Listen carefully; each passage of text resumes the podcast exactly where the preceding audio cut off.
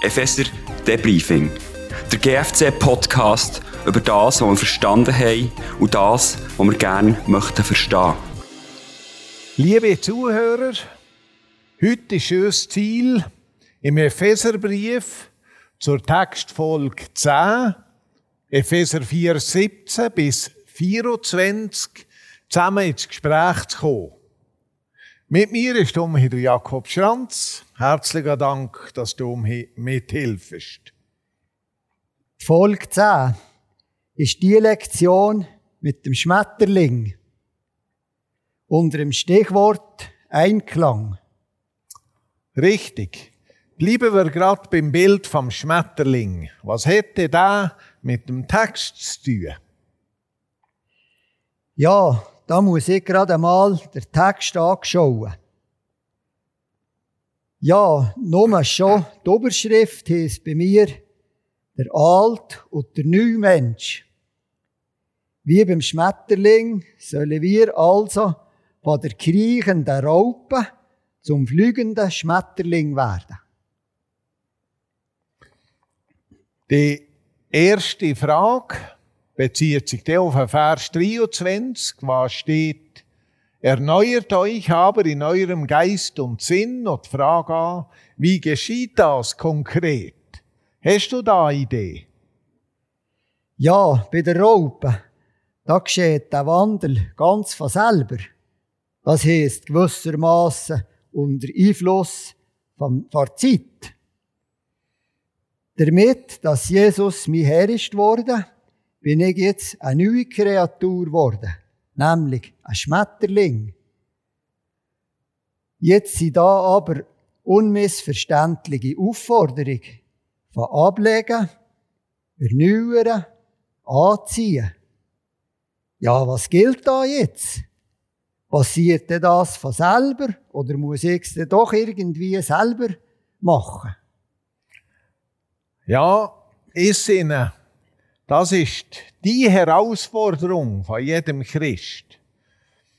Müssen wir es selber machen oder wirkt Gott in uns?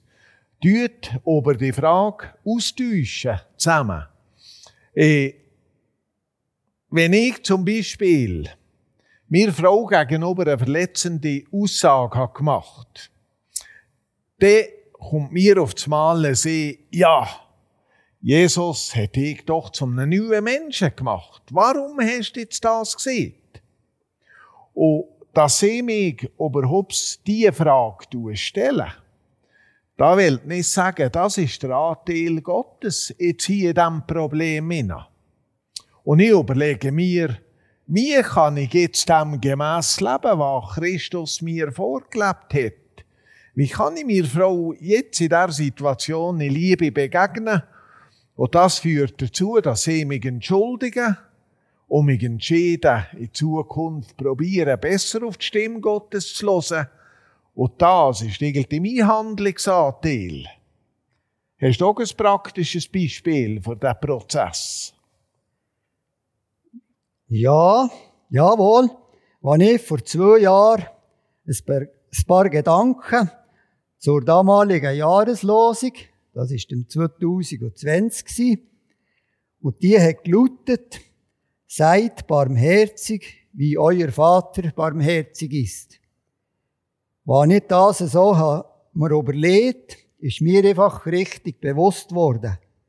So barmherzig, wie der Vater barmherzig ist, da bin ich nicht gerade gross rausgekommen. Und es ist mir einfach bewusst worden, wie ich ging um unbarmherzig über meine Mitmenschen oder um, ja, einfach denken. Im Alltag. Und ich glaube, das ist irgendwie das, was Gott mir durch das Wort hat gezeigt. Und jetzt der zweite Art, also das von meinem Anteil, was kann ich jetzt da machen? Da sehe ich nicht das, dass ich doch jetzt mir einfach bewusst bin, weil Gott so barmherzig ist mit mir, wollte ich doch auch barmherzig sein zu meinen Mitmenschen. Ja, jetzt ist an euch, ihr lieben Zuhörer, Äh, wir haben es jetzt ein bisschen angewärmt und ich glaube, euch können wir ganz Haufen praktische Beispiele sehen, wie ihr ja mit Gott unterwegs seid und wie das passiert. Erneuert euch aber in eurem Geist und Sinn. Seid gesegnet und bis zum nächsten Mal.